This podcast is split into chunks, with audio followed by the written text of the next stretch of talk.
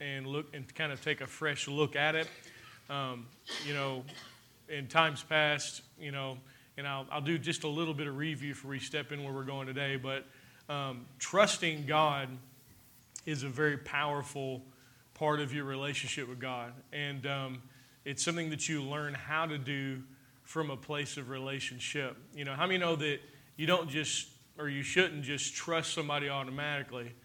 You should learn how to know them and have relationship with them.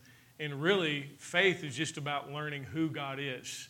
And when you find out that He's trustworthy, when you find out that He loves you and He cares for you, and that He's faithful to you, then there's a trust that arises in your heart. And it's that trust that's going to help you to overcome in life because everybody here, we all have challenges. We all have situations and circumstances. You know, how many know this world is not an easy world? I mean, if we're honest with ourselves, the, this is a challenging world. And, um, you know, the, the things that you face in this world, the challenges that you face, ultimately, all of those things are going to bow their knee to Jesus. And in the next world, we're not going to have sickness, we're not going to have disease, we're not going to have death, we're not going to have poverty, we're not going to have lack, we're not going to have depression. Uh, we're not going to have abuse of any, any way. When the kingdom of God is established and uh, we, we have a king rather than a government official or a politician, um, things are going to run better. I mean, you know, man does not govern himself well, right? I mean, we do the best we can. I think we have the best country in the world, but at the end of the day, we need a king, and we need a king who died for us and who serves us with his life. And so that's the direction that we're moving. But while you're down here, you're going to have challenges and you're going to have things that, that, are, that you need God's help in overcoming. And that's where faith comes in. And one thing that's really important to understand about faith is faith does not move God. If you think that faith moves God, then your relationship with God is going to be very uh, performance oriented and you're going to probably end up mad at Him. Because if you think faith moves God, and you're believing one of God's promises and you don't see that come to pass, then what you're going to think is that God was mean and he was a taskmaster and you just didn't have enough faith to please him to get him to move on your behalf. Uh, can, we, can we turn the, the fans off if you don't care? I'm actually cold for a little bit for the first time in my life, right? It's a rare moment. Thank you so much. Um, but if you're left in that situation, and you know you've got a, a, challenging circumstance and you just feel like faith is what moves god then once again you're, you're always going to try to, have enough faith in order to, to please god to get god to move on your behalf. Um, that's not the right way to have a relationship with god. That's wrong. Um, and and uh, i lived that way for a long time. I, I lived under that type of teaching for about 14 years of my life and uh, it left me hating faith, very frustrated, and really, in the back of my mind, disgruntled towards God. I was thankful that He saved me. You know, I used to be a drug addict, alcoholic, atheist, lying, cheating, awful human being, and He did, and He saved me out of all of that. But then, you know, when I started walking with Him and seeing that there were promises, and when I didn't see those promises come to pass, it made me feel like I wasn't good enough to get God to move on my behalf. And so, like, I, I, I, trusted him kind of maybe in the forefront of my mind, but in the back of my mind, I didn't really trust him because there were times when I would pray, I wouldn't see things happen. There were times when uh, bad things would happen, and, and it would be like, man, what's up, God? You know, I must not be good enough for you. And so, that type of mindset will always lead you down a path of performance and legalism, and that is, that's an unhealthy and twisted relationship you know, if I'm sitting at the table with my kids and, you know, one of my, you know, one of my kids says, hey, Dad, can you, can you pass me the mashed potatoes? And I'm like, well, do you believe that I'm going to pass you the mashed potato? They're like, well, I don't know. I'm, I'm trying. Will you pass me the mashed potatoes? And I just sit there. And I'm like, well, I don't think you're believing hard enough for me to pass you the mashed potatoes. So, sorry, no mashed potatoes for you, but mashed potatoes for your sister, mashed potatoes for your mom, none for you. I mean, you know, that's going to create a very twisted family environment. And, and what it'll do is it'll leave individuals feeling like they're not worthy, they're not good enough, and, um, and you always feel like you have to perform for God. And I just want to let everybody know here this morning you don't have to perform for God. He loves you. And um, He loves you more than anybody's ever loved you before. And if you've received Jesus as Lord and Savior, then you are as right with God as, as God is with Himself because God has given you the gift of His righteousness. And so, um, you know, He that knew no sin became sin so that we could become the righteousness of God in Him. There's nobody in this room that's any better than anybody else. There's nobody in this room that has more of Jesus than anybody else. Just because I'm up here and I'm preaching and I'm a pastor does not mean I'm in greater right standing with God than someone who is not. Very important to understand that. Um, God loves you, God is for you, and God ultimately is a rescuer. He's a savior. He's not trying to count up your faith chips to see if you have enough in order to please Him so that He'll pass you the mashed potatoes. That's a wrong mindset. Um, but what faith does do is it plugs into an already present supply. And I think the greatest way that I can convey that is if I came into the church this morning and, um, and the lights weren't on, and I called the electric company and I was like, look, I need y'all to turn the lights on. Come on. We need lights, man. We're, we're trying to have church today. We need y'all to turn the lights on. What's wrong with you guys? Now, I mean, they'd probably hang up on me and think I was crazy because their job is not to turn the lights on, their job is to supply the power. I turn the lights on. You follow me? And so, what you have to understand is that every promise that's been given to you in the scriptures is yes and amen in Jesus. Jesus is the one that qualifies you. There's not anybody in this room that's more qualified than anybody else. Because your works don't qualify you, your deeds don't qualify you, good or bad. Jesus is the one that qualifies you. And that's why he's a hero. That's why he's a savior. That's why he's a rescuer. Right? And so when I turn the lights on, I am simply tapping into what's already there. When we trust God and believe God, we're just turning the lights on that the cross already provided. You're not moving God. God's sitting down this morning on his throne. Jesus is sitting down as well. The reason Jesus is sitting down is because his work is finished. There's nothing else for Jesus to do. All your sin has been paid in full.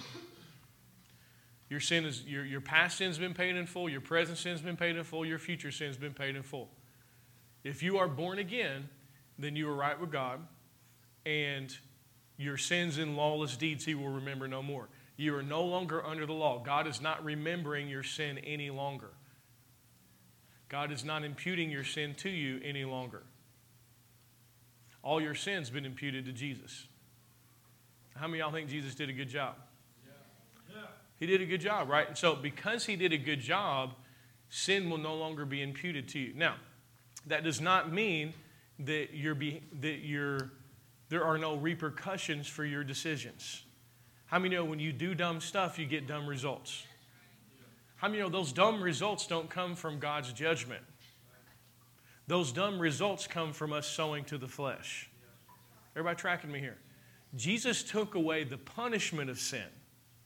God will never punish you for sin as a believer. Now, if someone rejects Jesus Christ and they refuse to receive salvation, they will have to pick up the tab on their own sin at Judgment Day. But if you've received Jesus as Lord and Savior, you don't have to be afraid of judgment because you died with Christ and you were raised with Christ and now you are in Christ. So, in order for God to judge you for your sin, He would have to rejudge Jesus for your sin. And God's not going to do that. Your sin has been paid in full. How many know Jesus did a good job on the cross, right? Very important to understand this. Excuse me, sorry. But sin still kills people, sin is still death. If you go out and get involved in sin, it may send you to heaven sooner than what God wanted you to be there. I'm not saying that sin isn't destructive because it is. Jesus paid the penalty of the punishment for your sin. Jesus did not pay the penalty of the repercussions of our actions. If I, in the parking lot when we leave this church, if I yell at my wife, Jesus loved me, I'm forgiven, but there's going to be consequences. There is. I'm not absolved from consequences for my behavior. Bible says God is not mocked. Whatever you sow, that shall you also reap. So you have to understand there are consequences for all of your behaviors. All your, all your horizontal relationships are supposed to be based in love, right? But as far as this vertical relationship between you and God is concerned, God is satisfied with the cross. Your sin has been paid in full. God's not mad at you. God's not upset at you. And listen to me, God's also not holding anything from you. Nothing. Now, the challenge is, is that sometimes we don't plug in properly. You ever had a time where you, you thought your phone was charging, but it wasn't? I mean, oh, that's tough, isn't it? You, you get up and you're like, yeah, you know, you're like, you're just depending on your phone to just do its job. You know, I mean, you had one job you're supposed to charge, you know, and then you get up and realize you're going to be on 7% all day long. And now you know your whole day is different now, right? Well, what happened was there was probably nothing wrong with the electric company. There's probably nothing wrong with the, the, um, the um, outlet, thank you but there, was, there wasn't a connection that was made. And so in 1 John 5 4, it says, Whatsoever is born of God overcomes the world, and this is the victory that overcomes the world, even our faith. And so faith makes the connection to help you overcome in this life. Everybody tracking me here? And sometimes you're overcoming there's an immediate change. There's an immediate miracle. There's an immediate change of heart. There's an immediate healing. There's an immediate financial provision. There's immediate protection. Sometimes it's like this. But then sometimes you are trusting God in the middle of the storm. Sometimes you're in the storm and the storm is not changing. But here's the reality. Yes, please turn that down. Dear God, I'm freezing up here. I'm trying to be all I'm trying to be cool about it, but I don't know. What's up? I'm cold. I don't know what's happening. Praise God. Somebody give me a jacket. Praise the Lord. I'm, I'm, I'm reaping what I sow. I've been freezing people out for years, and it's, it's time. It's time is the bill is due. Hallelujah. Thank you. Sorry. Yeah, we we shutting the doors now. Hallelujah. It's beautiful outside, man. I, I like to enjoy the fall in Kentucky, but if I'm cold, y'all gotta be freezing. If I'm cold, because I'm never cold. Anyway, what was I talking about? Anybody help me out here? What, specifically? Your phone. My phone, that's right. no, faith, yeah. Faith helps us to overcome, and there are times when the storm is not immediately changing, and there's a place of trust on the inside of you as you and God ride out the storm together. Yeah, and, so, and, and see, there's no, every battle has an expiration date, but you don't always know when the expiration date is. And some battles are quick. You know, I got set free from drugs, you know, the first couple years that I was saved.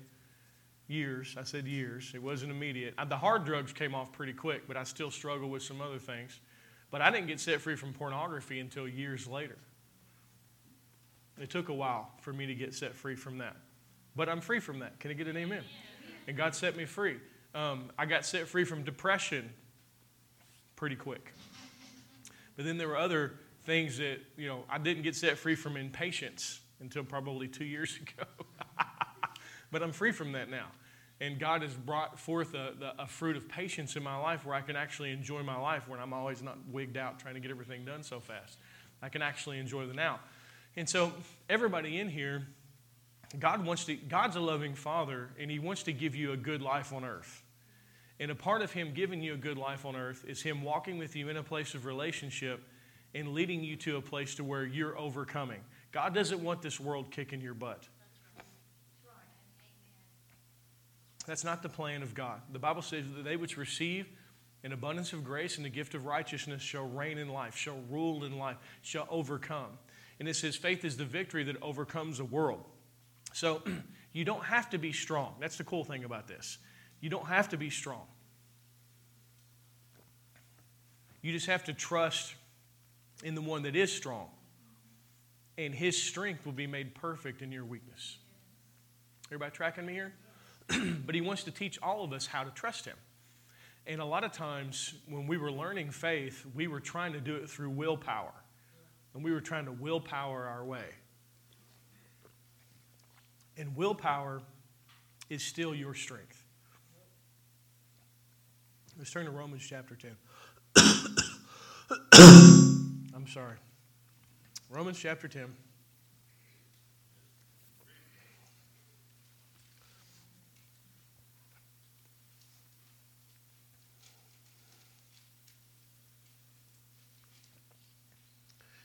Because I spent a lot of time trying to develop faith and trying to increase my faith and have bigger faith.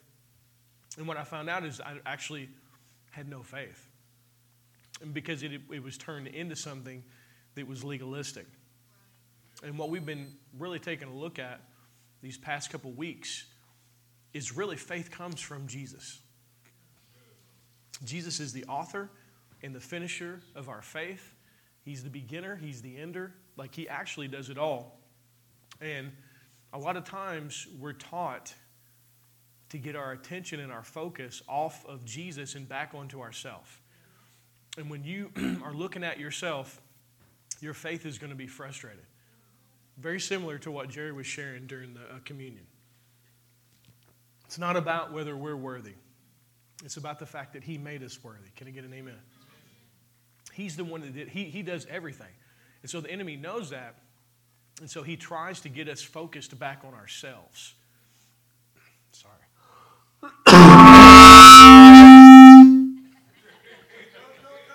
I need to just turn it off.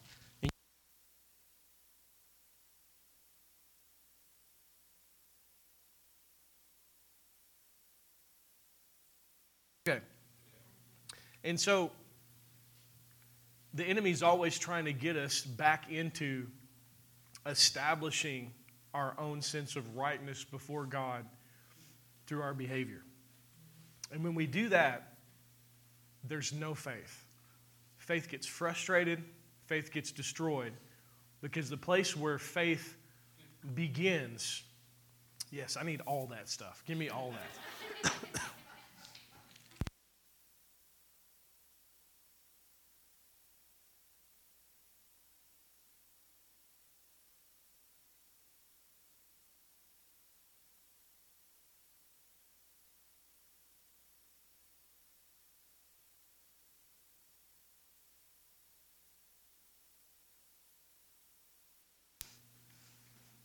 when we go back to trying to establish our own rightness with God, then faith is frustrated and we don't have faith.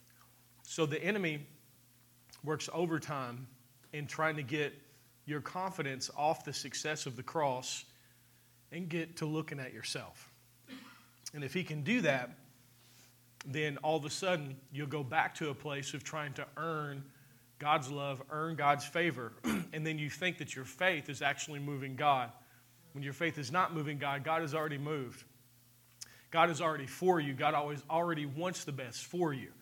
But if the enemy can get us over into this legalistic mindset, then we'll be left performing for God. And really, our relationship with God is going to be really messed up because we're never really going to trust that He loves us. We're never really going to trust that He's for us and we're always going to be in this position of performance. And when you're in a position of performance, how many your attention, your focus is not on Jesus? Your attention and your focus is on you. Christianity is, shouldn't be a place where we all gather together and focus on ourselves. It's not, I mean, it's like so backwards. It really shouldn't be that way. I didn't come here to talk about me. I didn't come here to talk about you. I didn't even come here to talk about this church. I came here to talk about Jesus. And as we lift up Jesus and we look at Jesus, faith arises on the inside of us because we realize Jesus is a hero, He's a savior, He's a rescuer. You're not trying to qualify to be rescued. The way you, the way you are rescued is, is we're weak and we fail and we're not strong enough, and He comes in and He saves us, and we just take the outstretched hand of His grace. That's all we do, right? And so in Romans chapter 10 and in verse 1, I'm going to read through this real quickly because we're talking about faith. Says, Brethren, my heart's desire and prayer to God for Israel is that they may be saved, for I bear them witness that they have a zeal for God, but not according to knowledge. For they, being ignorant, of God's righteousness in seeking to establish their own righteousness have not submitted to the righteousness of God. Most of the church world is still trying to establish their righteousness before God. Most Christians are, and every religion is. Every religion is based on some system of rule keeping in order to achieve enlightenment, in order to achieve, um, you know, balance, all these types of things. Only Jesus is the one who does everything for us, dies for us, and then presents salvation to us as a gift that we receive by faith. And so that, that, that concept of earning is everywhere except the narrow path of faith and grace. And so he says, they being ignorant of God's righteousness and seeking to establish their own righteousness have not submitted to the righteousness of God. For Christ is the end of the law for righteousness to everyone who believes. So Jesus is the end of you being made right with God through your conduct.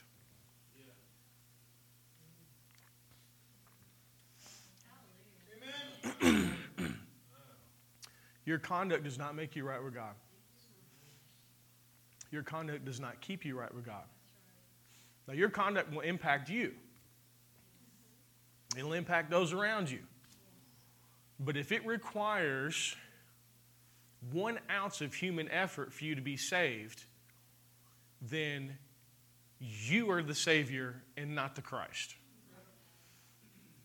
What I'm, what I'm sharing right now is very offensive. this is very offensive to the pride of man. Jesus is the stumbling stone, He's the stumbling block. The Pharisees and Sadducees couldn't handle what Jesus came to share, and they killed him. Because he said, unless your righteousness exceeds the righteousness of the scribes and Pharisees, you can't be saved. You can't be good enough. you don't earn it. You don't deserve it. This is not about your church attendance. This is not about your giving. This is not about your good deeds. It actually has nothing at all to do with you. Christ is the end of the law for right standing with God to everyone that believes. So you're made right by believing in Jesus, right? Correct? You stay right because you believed in Jesus. Very simple, but profound. Without understanding this, you will not have strong faith. Because the enemy will always bring you back into legalism. And we're going to look in the scriptures. When you're legalistically trying to earn something from God, faith is voided and you're trying to cut a side covenant apart from the cross, and you're trying to bring God in debt to you through your behavior.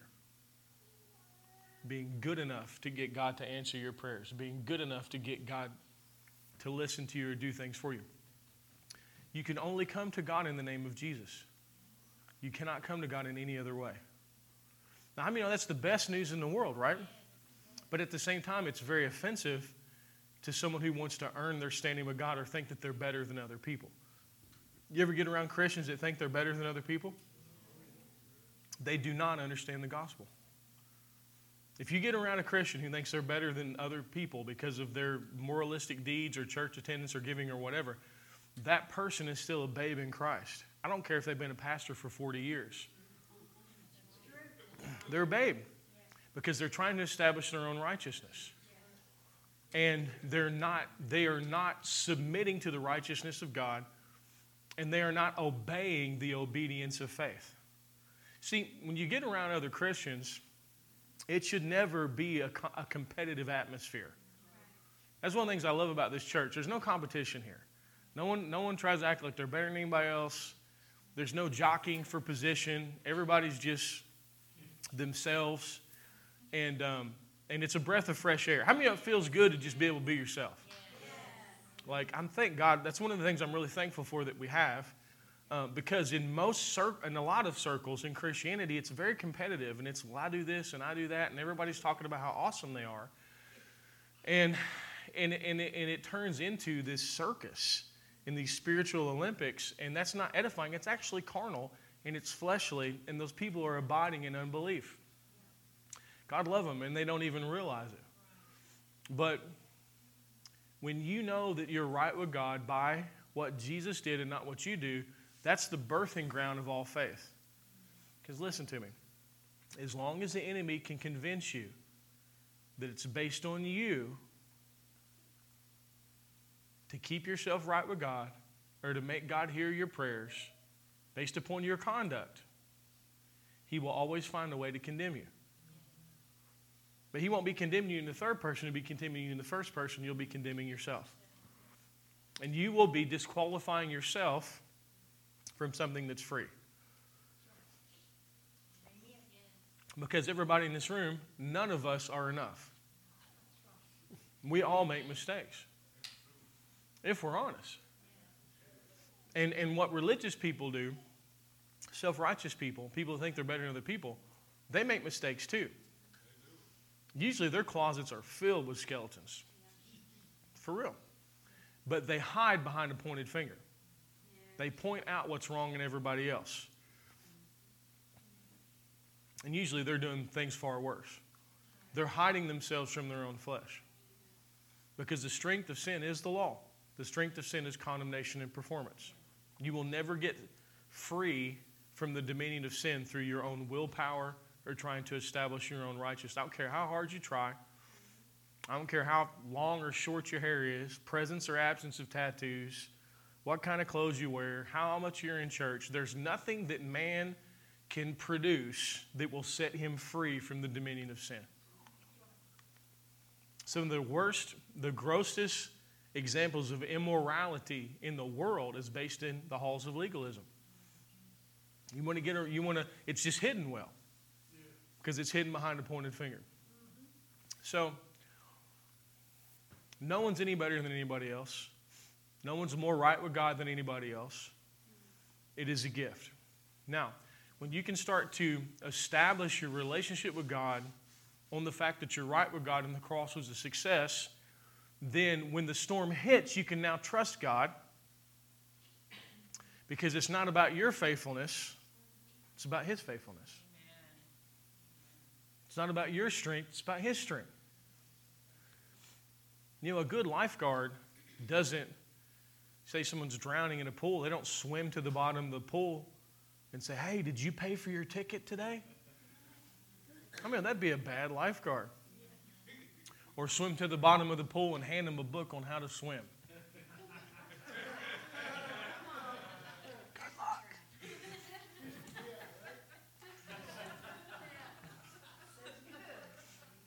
I mean, a good lifeguard just saves. They don't ask questions. They don't ask what, what price was paid they just save. Well, that's how Jesus is. He just saves.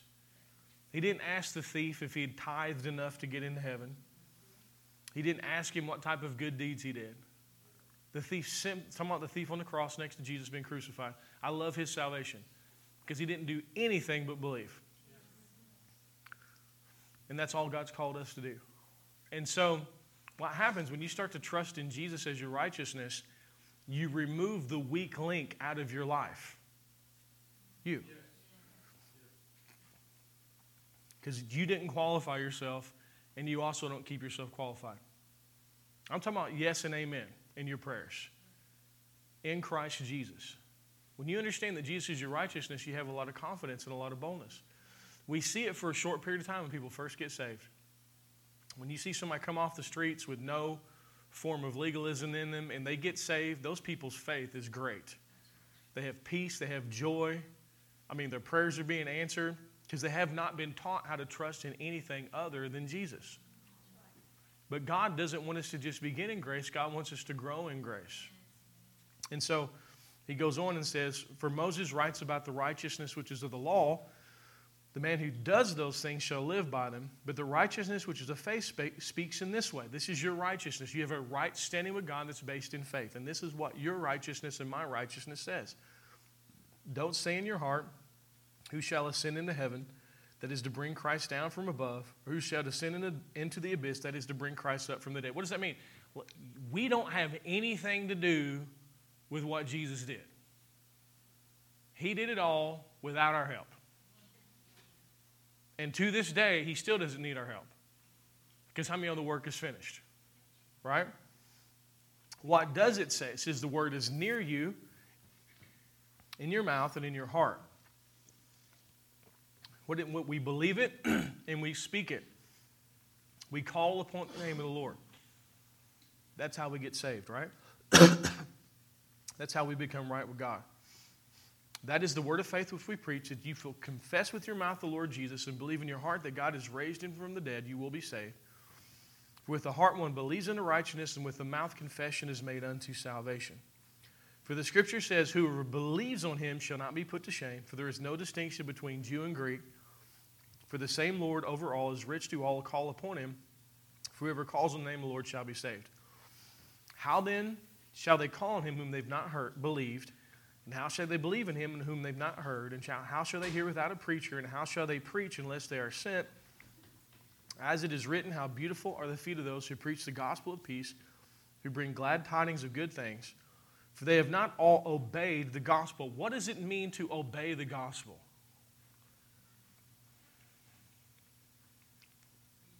What does it mean? To believe. You are obeying the gospel when you believe that you're right with God through Jesus Christ. If you do not, if you think that your rightness with God is based upon you and your behavior, you're not obeying the gospel.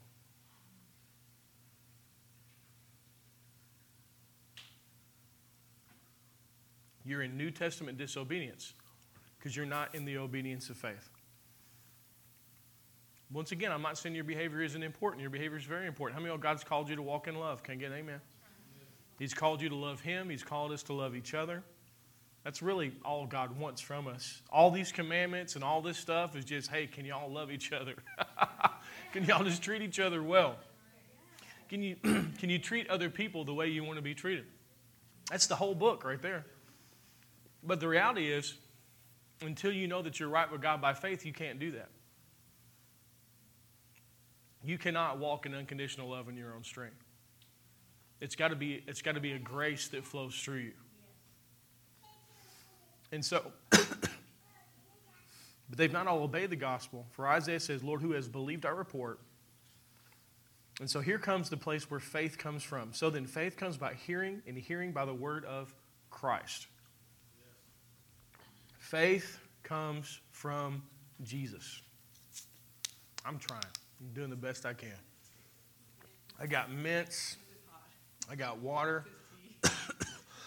I feel great. I don't feel bad. I didn't have this. Thank you. I didn't have this going on before I came. I did. No, no, gravy, gravy doesn't, gravy doesn't impact me like that. I could snort some gravy up here right now and be just fine. I'm just being honest. Like, I appreciate your concern, but no, no. Gravy's, gravy makes me happy, and gravy's good. We will not blame gravy today. We'll blame something else. We ain't blaming bacon. We're not blaming gravy. We're not blaming sin in my life. You know what I'm saying? We're, we're just going to say the weather is changing and I have a tickle in my throat.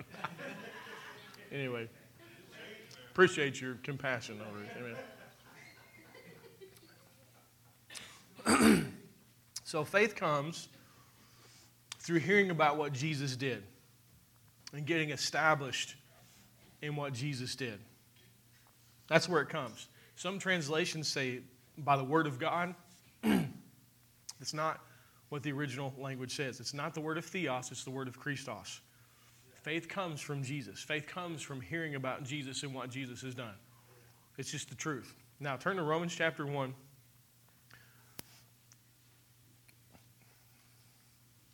Because Jesus is your qualifier. Jesus is your yes and amen. Jesus is your Savior. Jesus is the place where faith comes from. The law came by Moses, but grace and truth came by Jesus Christ. The law is beautiful, the law is powerful, the law is awesome, but you can't keep it, and I can't either. Nobody could, only He could. He kept it, and then now he places that standard of righteousness into us by simply believing in Him. And grace always empowers us to walk it out, to live it. Romans chapter 1 and verse 16.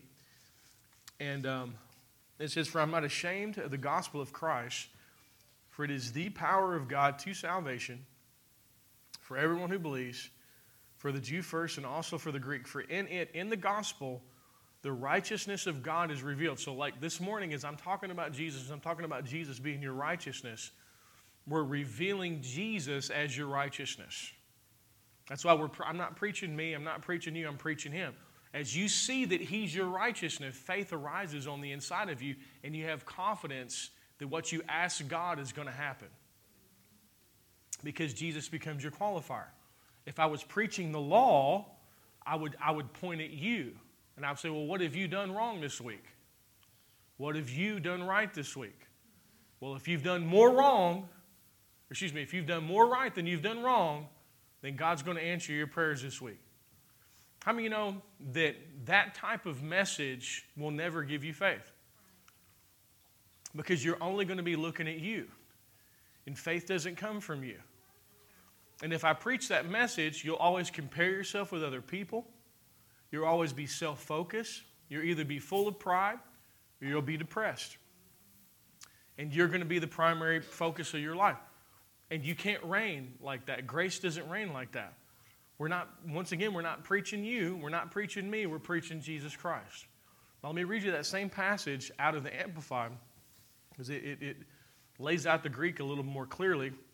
Romans chapter 1 and verse 17, it says, For in the gospel, a righteousness which God gives is revealed, springing from faith and leading to faith, revealed through the way of faith that arouses to more faith. As it is written, the man who through faith is just and upright shall live, and shall live by faith. So, Jesus is the rock that all the faith comes from. Everything comes from Jesus. See, the enemy is afraid of you focusing on Jesus too much. He wants you to focus on yourself. Because when you focus on yourself, he can kick your butt. he can trick you, he can bewitch you, he can get you full of pride or full of depression as you stare at you. Or he'll get you comparing yourself with somebody else, or he'll get you looking at an individual and thinking that individual is awesome. Let me tell you something there should be no hero worship in the body of Christ. No pastor is better than you. No international speaker is better than you. No worship leader is better than you. Can I get an amen? We are in a family, okay? There's no superstar children of God. And we have such a, a culture of hero worship in our world today that it's crept into the church. Thank you for this tea, honey. It's making it happen, man. It is. It's helping me out. It tastes awful, but it's helping me out. I don't know what it is. This just like just butt flavored tea. I don't know, man. I hallelujah between this mint and whatever this is, y'all talk to me afterwards. Pardon my breath, man, because I feel like I could wilt leaves right now, but but my, that, that tickle's being knocked back, and I'm going to rejoice in that. Hallelujah. I need a pumpkin wipe. Yeah. Let me show you what somebody sent me in the mail today at church. Somebody sent me this in the mail, mailed this to the church. These are dude wipes, pumpkin spice edition. Anyone who knows me at all, I, I, drink large quantities of pumpkin spice and dare anybody to question my masculinity as a result of that. And so someone online was funny. and man, you open this thing, that's probably why I got a tickle in my throat. no, like, it's strong, man. Like, it's like it's it's it smells like potpourri or something. I mean, it's like, yeah. Anyway, this is funny though. I mean, it's good job, whoever you are. That was good. Somebody online did that. Praise God. But then, let's turn to 1 Corinthians 10, please. And Jesus is your righteousness. Your righteousness is not an action, your righteousness is a person. Um, righteousness is where you live now. You've been set free from the dominion of sin. You've been set, you don't have a sin nature anymore. Uh, you've been given a righteous nature. How many know that in order for God to move into you, He had to make you clean? God can't live in something that's unclean. And you have been made clean by the blood of the Lamb. And, and what's really important for you to understand is you're, you're a three part being your spirit, soul, and body. Your spirit is perfectly righteous, your spirit is perfectly clean. That is where the Holy Spirit resides. Now, how many of you can still make mistakes with your hands and your feet and in your mind? How many of your mind can still make mistakes? Your thoughts can make mistakes, right? But your spirit has been sealed by the Holy Spirit, and that work is finished. Now, there's going to come a time when your body gets redeemed. You're going to get a brand new body. no more sickness, no more disease, no more aging. And you're going to get a new body. there's going to come a time when your soul is redeemed. Right now, that part of you that's redeemed is the down payment, is the guarantee of the purchased possession, is what Scripture declares. And so you've been made perfectly righteous in your spirit. Now, your actions will become righteous as you renew your mind to who you are. Because the end game, we want to walk and talk like Jesus. We want to look like Jesus. We want to act like Jesus. We want to represent Jesus in the earth, right? We want, we want our behavior to change, right? We want to walk in love. We want to have the fruit. We want all of those things. But I'm just telling you, you'll never have those things if you think that your actions are what are establishing your righteousness. Because once again, you'll be in New Testament disobedience and you'll be, you'll be rejecting Jesus as your Messiah and you'll be embracing yourself. Everybody tracking me here? and so in 1 Corinthians chapter 10, there's so many typologies. How many know that Jesus is in the Old Testament? But he's hidden. He's hidden. Everything in the Old Testament points to Jesus. Every sacrifice, every lamb, everything is about Jesus, but he's hidden. And so in 1 Corinthians chapter 10, there's a revelation of a hidden, a time where Jesus is hidden. It's beautiful. Uh, 1 Corinthians chapter 10 and verse 1, it says, Brethren, moreover, brethren, I did not want you to be unaware that all our fathers were under the cloud all passed through the sea, and all were baptized into Moses in the cloud and in the sea, and all ate the same spiritual food, and all drank the same spiritual drink, for they drank of that spiritual rock that followed them, and that rock was Christ. How many know when the children of Israel came out of Egypt, they, they had no water, and they thought they were going to die of thirst.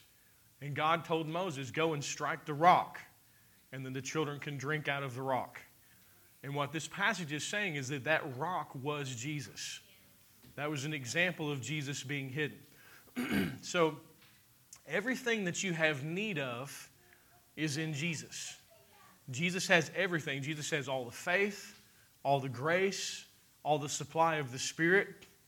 You don't ever want a revelation or a doctrine that's unattached to the person of Jesus because then it just becomes head knowledge or it can become some type of systematic form of pride and legalism. No, it's always about Jesus. How many all things are created by Him and all things were created for Him? Everything is about Jesus.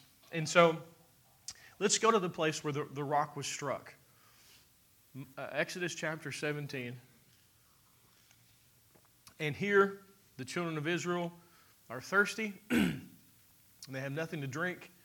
They're in a bad spot. Now, how many know that the children of Israel coming out of Egypt, going through the wilderness, and then going into the promised land is a typology of our salvation? I'm trying. Anytime you read Egypt in the scriptures, it represents the world. And so, when you get born again, You've come out of the world, you've come out of Egypt. Now, the wilderness is that period of time where you're trying to learn how to operate in the kingdom of God. The kingdom of God is a place of rest. the kingdom of God is, how many know Canaan land was a place of rest? It was a promised land. How many know you don't have a geographical promised land today? You've heard me share that in times past. We're not going to storm the gates of Franklin County because that's where our promised land's at, right? How many know your promised land now is you operating in the kingdom of God in the earth? And what happens is a lot of people die before they get there. And they may not die physically, but there, how many know there are people who've died emotionally? There are people who've walked away from God. And here's the thing they don't walk away from God, they walk away from God because they think God's mad at them. And they think that they've fallen short and they think that they weren't good enough and they're somehow not right with God. How many know as we understand the gospel, we find out that's not true? That born again person sitting in the bar, operating in immorality, sitting in the drug house, how many know that born again person is still a child of God? How many know Jesus is still living inside of that individual? God doesn't leave them because they do something stupid. Just, just like God doesn't leave any of us because we do something stupid. now, how many know that life, that the lifestyle of allowing sin to dominate you, how many know it can kill you? It can kill your marriage. It can kill your finances. It can kill the health of your body. But God, once He moves in, He's united Himself to you. He's not in and out, in and out, in and out. No, no, no. He, you've been born again of an incorruptible seed. If my human seed is capable of maintaining the identity of my children as Johnson children, how much more the incorruptible seed of the Word of God able to keep us as sons and daughters of God? When the prodigal son went to the pig pen, it didn't change his nature. He was still the Father's Son. And the same is true now. That has not changed. But there are so many people who think God's mad at them because they've been condemned or they've been brought under legalism or whatever. How many know all those people just need to hear the good news? They need to find out, no, you're still right with God. Oh, but I, there's no way. No, no, no. He paid for all your sin. And boy, when they start to believe that and see that, how many know they just melt under the goodness of God, as we have all melted under the goodness of God. The gospel does not allow someone to continue a lifestyle of sin. When the gospel is believed, you're overwhelmed and you live out of a place of gratitude and thanksgiving because you're so thankful for the price that Jesus paid for you. Because although this grace is inexhaustible, it's not cheap. It costs God everything to give us this, right? And so here, you know, we come out of Egypt, wander around in the wilderness, trying to get over here into the kingdom of God, get over here into the promised land. The children of Israel are dying of thirst and they don't know what to do. And so the Lord instructs Moses to strike the rock. Exodus chapter 17, verse 6 says, Behold, I stand before you there on the rock in Horeb, and ye shall strike the rock, and water will come out of it that the people may drink. So, how many know he did that? He took his rod and he struck the rock. Now, how many know that's a typology of Jesus being struck on the cross? How many know Jesus was struck on the cross? Right? His, his, his, his side was pierced. Out of his side came water, out of his side came blood. he was struck, and because he was struck, he paid the penalty for the sin of all mankind. And now, how many know that we can all be made righteous by faith in Jesus. He that knew no sin became sin so that we could become the righteousness of God. But how many know Moses was not supposed to strike the rock again? He struck it again and he killed the typology and, got, and he was unable to get into the promised land. Let's look at it. Numbers chapter 20. and this is what happens when when we try to strike the rock again, we're trying to establish our own righteousness. When we try to strike the rock again, when we're not submitting to Jesus as our righteousness, and we think that we have to do something. See, God did not need Moses to do anything. God just needed Moses to speak. How many know the righteousness which is of faith speaks? In order for you to drink out of this rock, this Christ, you got to speak. What do we speak, Jeremiah? You say what God has said about you. You need to say, I am the righteousness of God in Christ Jesus. I'm right with God by faith in Jesus Christ. And every place where it talks about righteousness in the scriptures, Old Testament and New Testament, you need to make that about you. You are the just man that Proverbs is talking about. You are the just woman. You are the righteous child of God.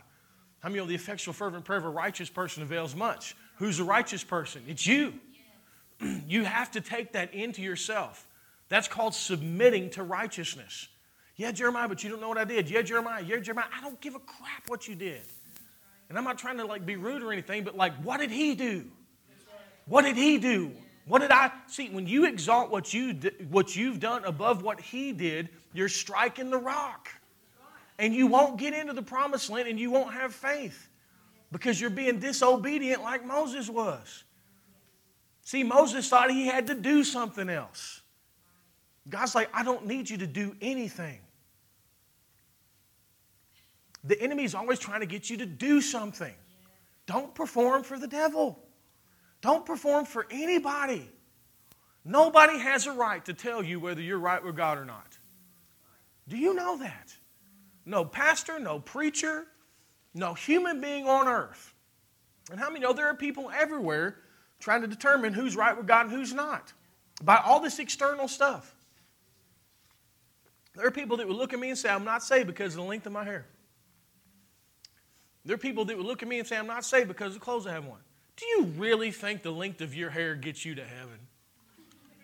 Do you really think the presence or absence of blue jeans gets you to heaven? But people are taught that. And it's disrespectful to the Lord Jesus Christ. And they don't realize it. God love them. They're bewitched. They're under a spell. They're trying to establish their own righteousness. And the only person rejoicing is the enemy.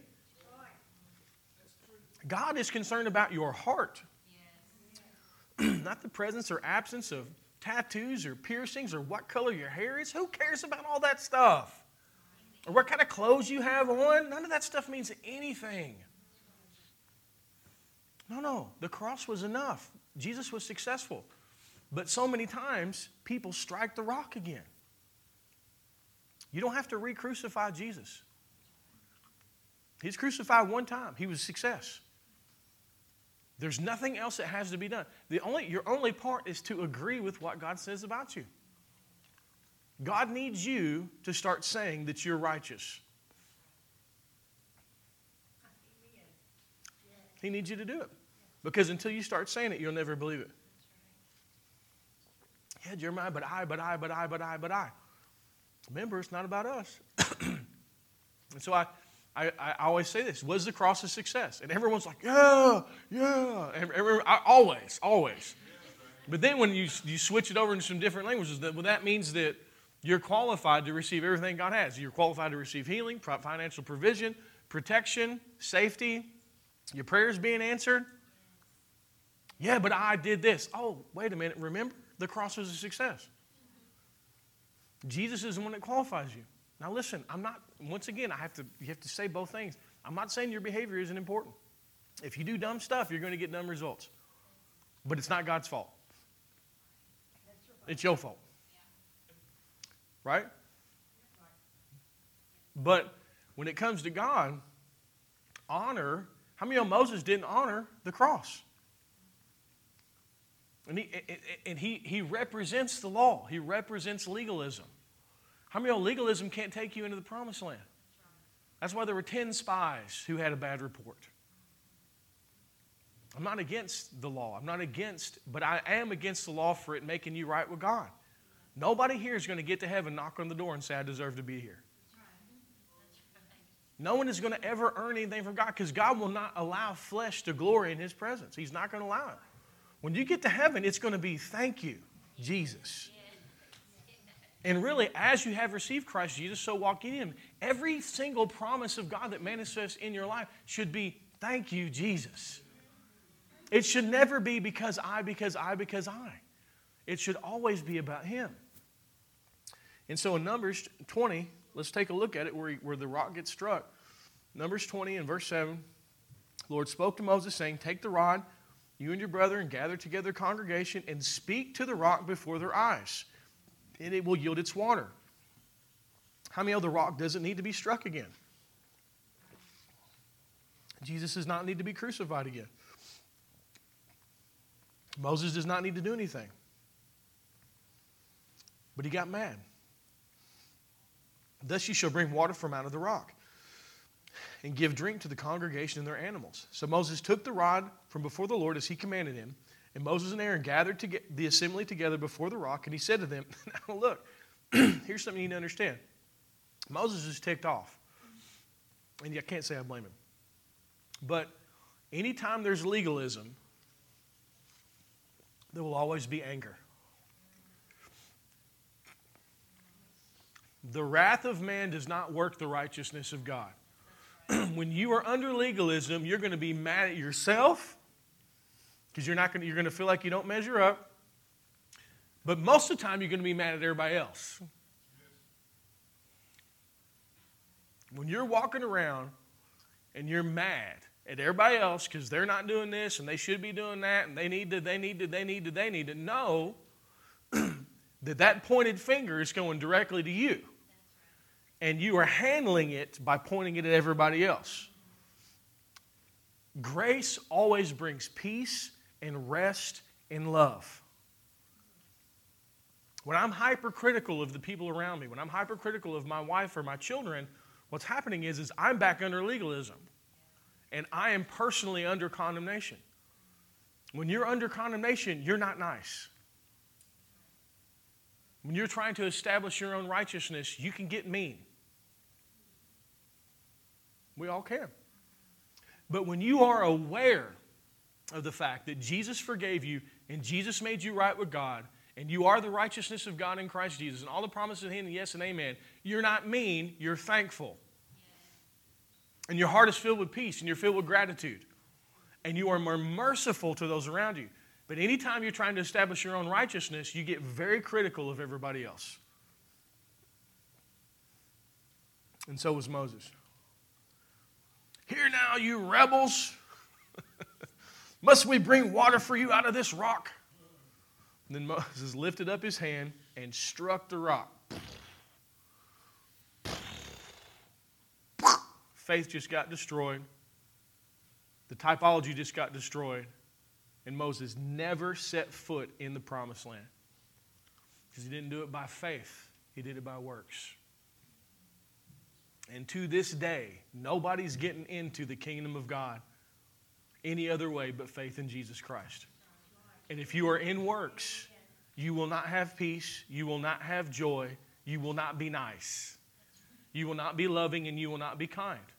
You'll be the elder brother, establishing your own righteousness, and you'll either be full of condemnation towards yourself or the people around you, but you will have no promised land, and you will walk around in the wilderness until you choose to believe the cross was a success and you are the righteousness of God in Christ Jesus, and you start to speak to the rock and not strike the rock.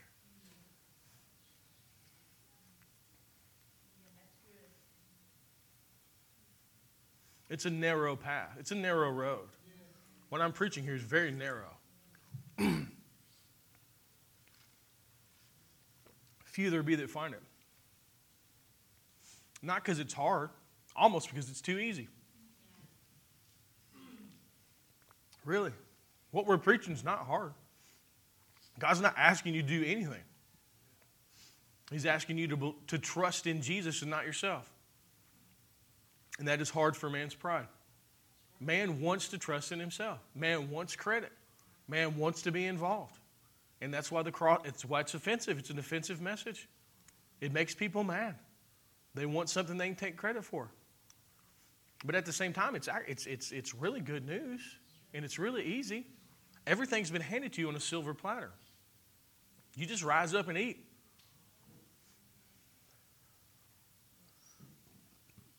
And so the rock, water came out abundantly, and the Lord spoke to Moses and Aaron, because you did not believe me to hollow me in the eyes of the children of Israel, therefore you shall not bring this assembly into the land which I have given to them.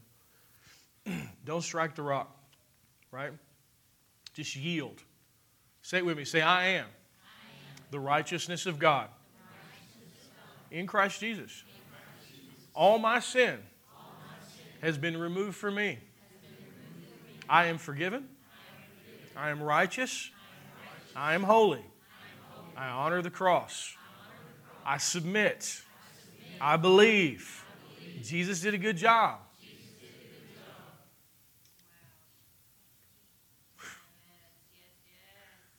Let's honor what he did. How many people are honoring what he did? They're taught not to honor what he did, and they're taught to focus on what they do. Let's act like he did a good job. Let's act like it was success. And see, I love these moments because right now, everybody sees it. I can tell that you see it. It's a mystery, but it's taken me an hour to get here. We're almost done. But, like, you see it, but will you remember it when you leave? Will you remember it on Monday when you've made a mistake? Will you remember it on Tuesday when you yelled at the people around you? Will you remember that the cross was a success? Will you remember that you're a child of God? Will you remember that you are as right with God as Jesus Christ is? Because it's His righteousness that was given to you as a gift. You do not have a right standing with God apart from Jesus any longer. Will you remember?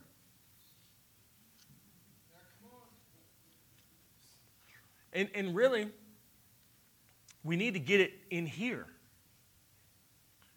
to where it becomes a part of who you are, which will take time and effort. And you have to apply yourself to it. And you have to be a disciple of it. It's not going to happen just coming to church on Sunday morning. It's just not. Now, you're still going to heaven. You're still saved. You're still, you know, all those things are there. But your ability to have faith and overcome in this life will be very limited if you think your righteousness is like this. Because you won't be able to trust God. Because you'll be too busy trusting you.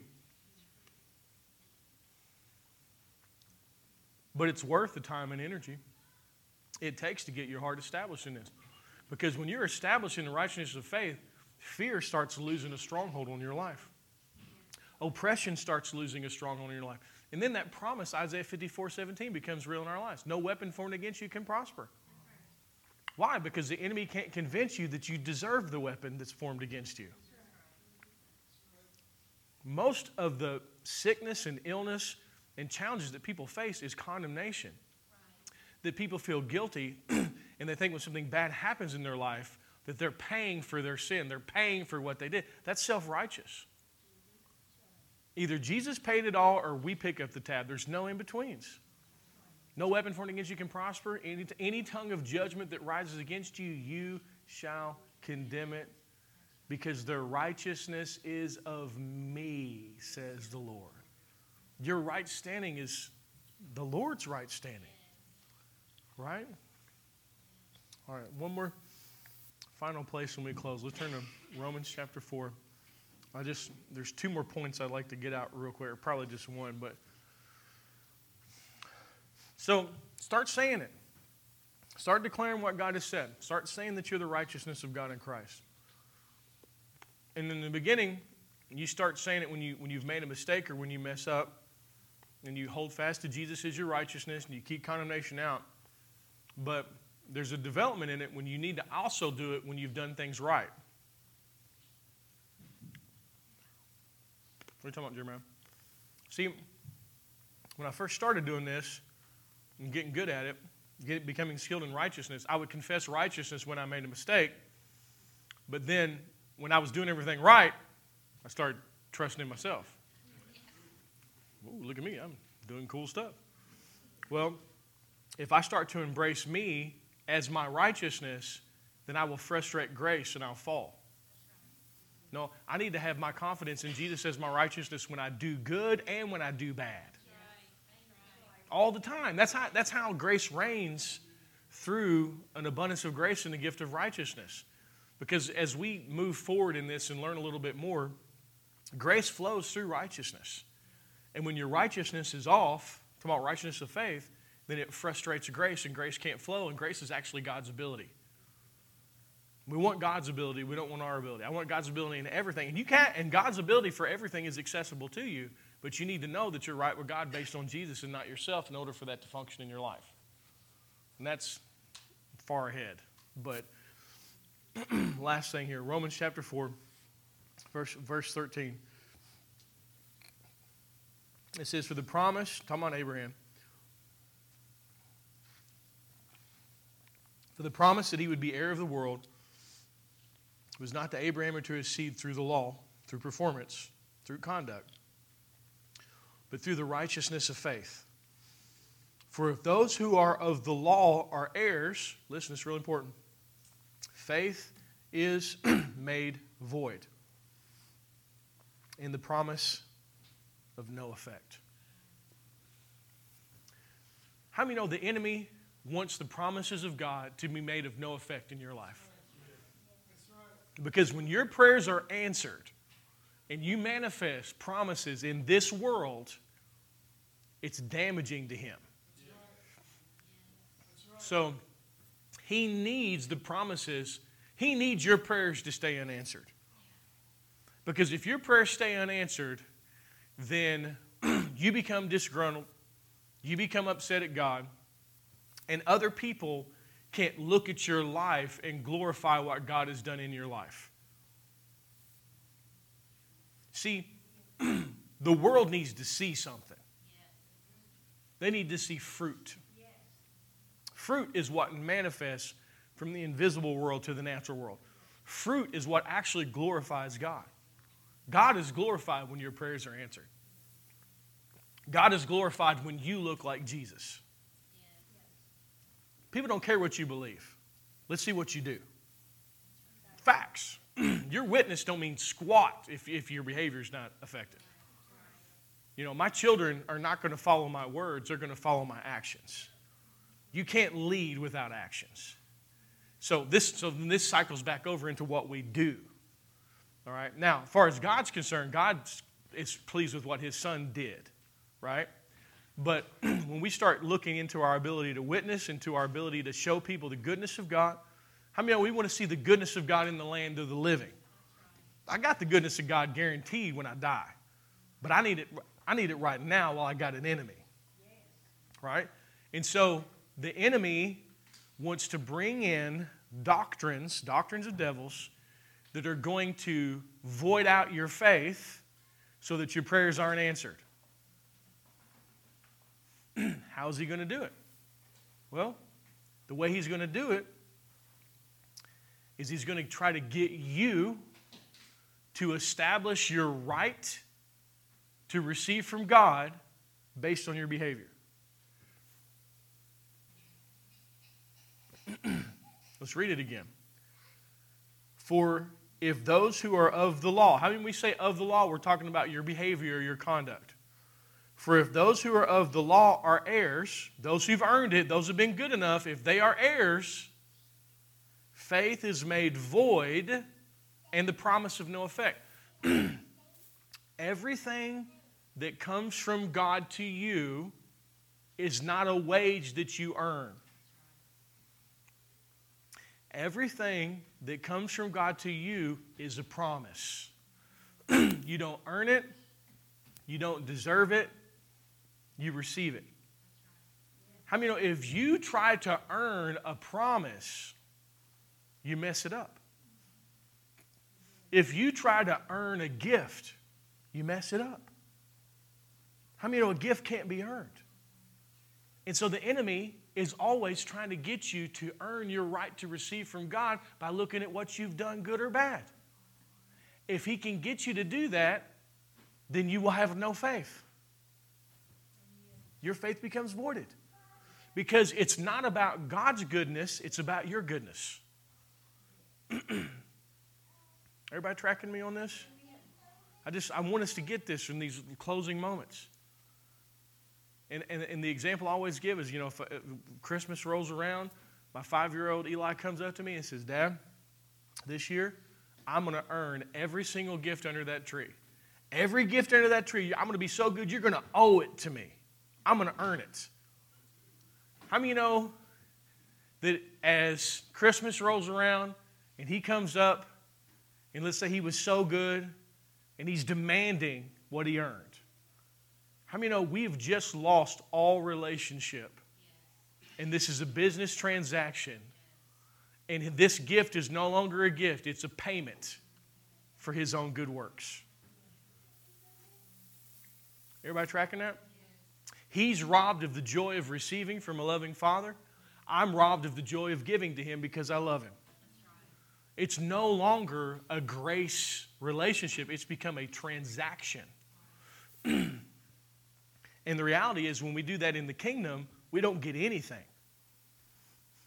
Because God owes you nothing, ever. God will never owe you anything, ever.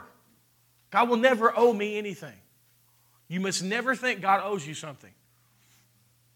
Because if you think God owes you something, you're going to be real disappointed. Because He ain't going to give you nothing. Because He gave you everything through Jesus. Everything that comes from God is for free. It can't be earned, it can't be deserved, it must be received as a gift. God doesn't owe you anything, but He'll give you everything. Everybody tracking me here? But we just can't go into over trying to establish our own right to receive because if we do that, we're going to frustrate grace, we're going to have no faith. God won't be your father, He'll be your employer, and you'll be disgruntled, and you will not enjoy Him, and He will not enjoy you. But how many know this is what the enemy works overtime to teach the church? How to earn it? Well, six reasons why you're not receiving. Eight reasons why your marriage is on the rocks. Ten reasons why your kids ain't serving God. Blah, blah, blah, blah, blah. Self help, self help, self help, self help. This is not self help class. This is where we gather around the rescuer. We gather around the hero, and he rescues you and blesses you and hooks you up because he loves you. And at the end of the day, we don't glorify anybody but him because he did it all anyway. Everybody seeing it? See, we see it for a minute. I love these moments, but it takes a while to get here. And not like, oh, we see it. The reason we see it is the Spirit of God's teaching it. Because the Spirit of God is the only one that can reveal it. It's a mystery. But it's not, it's not what we earn. And, and, and, and just, I'm trying to shut up, but Abraham did not do everything right. right. Abraham was an idiot. I mean, I hate to call him out like that, but like, he pimped out his wife twice. Can we just be honest for a moment? And he lied. I mean, he was a fool. But yet God blessed him and blessed him and blessed him and blessed him and blessed him and blessed him and blessed him. And then towards the end of his life, he had great faith. Why? Because God blessed him when he didn't deserve it or earn it.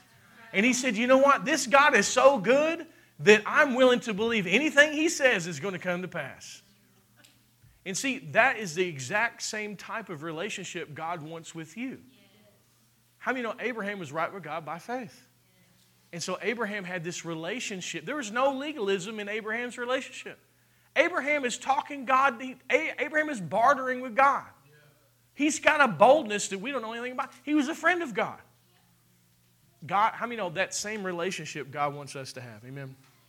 Okay, I'm, I'm going to stop. But let's get it, man. Let's get this down into us. It, it'll change everything because I don't want to just come out of Egypt. I don't want to just get saved. I want to live in the promised land.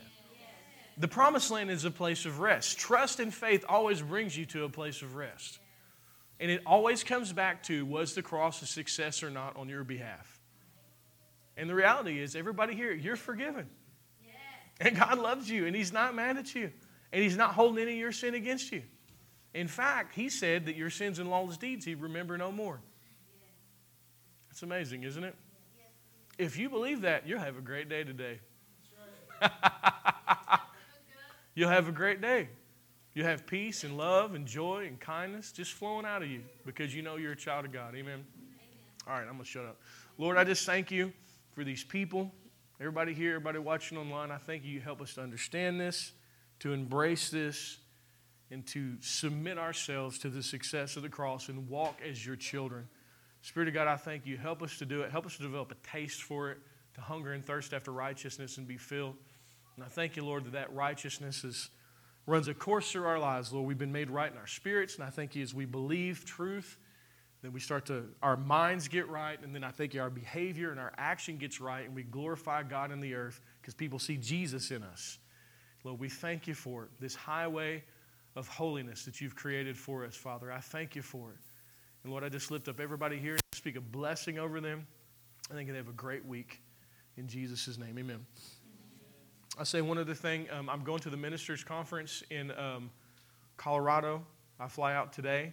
Uh, Grant will be there as well. So we, we're going to be uh, at Andrew Wommack's ministers' conference. Pray for us. Pray that we would uh, receive from God. I'm not going to be giving out at all. I'm just going to be receiving.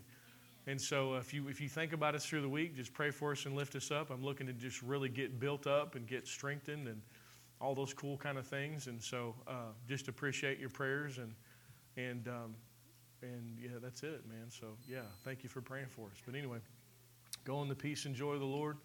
Got a, got a great week ahead. So amen. Praise God.